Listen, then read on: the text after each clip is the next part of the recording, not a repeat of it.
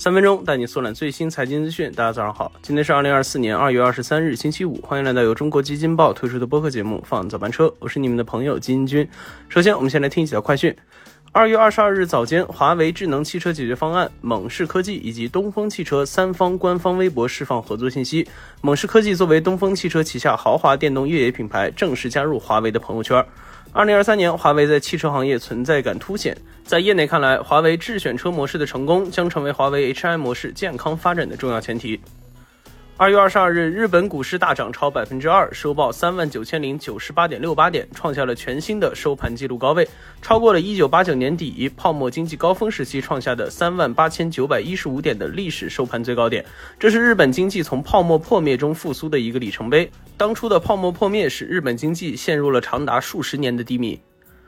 在二月八日停牌之后，中国中药近日在港交所公告，控股股东国药集团拟溢价百分之三十四对公司进行私有化。国药集团是以生命健康为主业的央企，企业营业收入超七千亿元。自去年以来，根据不完全统计，共有近二十家港股公司宣布私有化或已退市。好，快讯之后，今天咱来聊一聊最近刚发了财报的英伟达。美东时间二月二十一日盘后，市值破万亿美元的芯片巨头英伟达对外交出了一份令人惊叹的成绩单，营收净利呈多倍增长，单季度收入甚至超越了二零二一年全年。业绩发布后，公司股价在盘后大涨百分之九点零八。如此强劲的业绩表现背后是什么在支撑呢？二零二四年的英伟达又会面临哪些挑战呢？咱先来简单看一下数据。根据财报，英伟达二零二四年财年营收为六百零九点二二亿美元，同比增长百分之一百二十六；净利润为二百九十七点六亿美元，同比增长百分之五百八十一。其中第四财季表现更为亮眼，期间英伟达营收二百二十一亿美元，同比增长百分之二百六十五，净利润更是同比大增百分之七百六十九。那这其中要说哪个板块是营收主力军，自然就是数据中心。这一业务收入同比增长百分之四百零九，占总营收比重达百分之八十三。而这一板块正是英伟达得以在 AI 浪潮中独立潮头的资本。对此，英伟达创始人兼 CEO 黄仁勋表示，加速计算与生成式人工智能已跨越临界点，全球各大公司、行业以及国家的需求均呈现爆炸式增长。那伴随着需求的日益加大，英伟达不断迭代自身产品，已经成为了全世界很多公司离不开的 AI 能源供应商。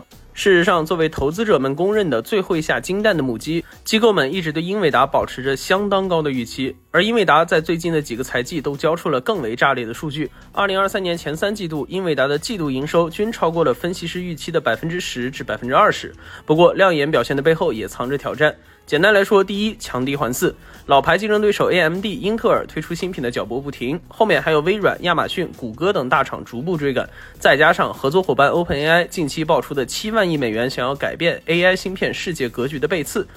那除此之外，英伟达在产能上还跟不上。财报会上，英伟达首席财务官克雷斯表示，总体上，英伟达 GPU 仍然处于严重供不应求的状态。而随着下一代 GPU 芯片的发布，短时间内 GPU 一卡难求的状况也难以得到明显缓解。那如果在这期间，竞争对手拿出了更有竞争力的产品，那对于英伟达来说，无疑将会是一记重创。总之，英伟达的业绩表现就相当于当前 AI 浪潮的缩影，而对投资者而言，投资英伟达也成了一场投资预期的游戏，而这也正是机构们对英伟达一直保持较高预期的原因。因此，英伟达不能停，甚至还要继续加快步伐。一旦英伟达的增速明显放缓，像它这样位于最高处的巨头所面临的风险也比想象中要多得多。好的，以上就是我们今天放早班车的全部内容，感谢您的收听。喜欢我们节目的朋友可以点个订阅，点个赞。我们下周一同一时间不见不散。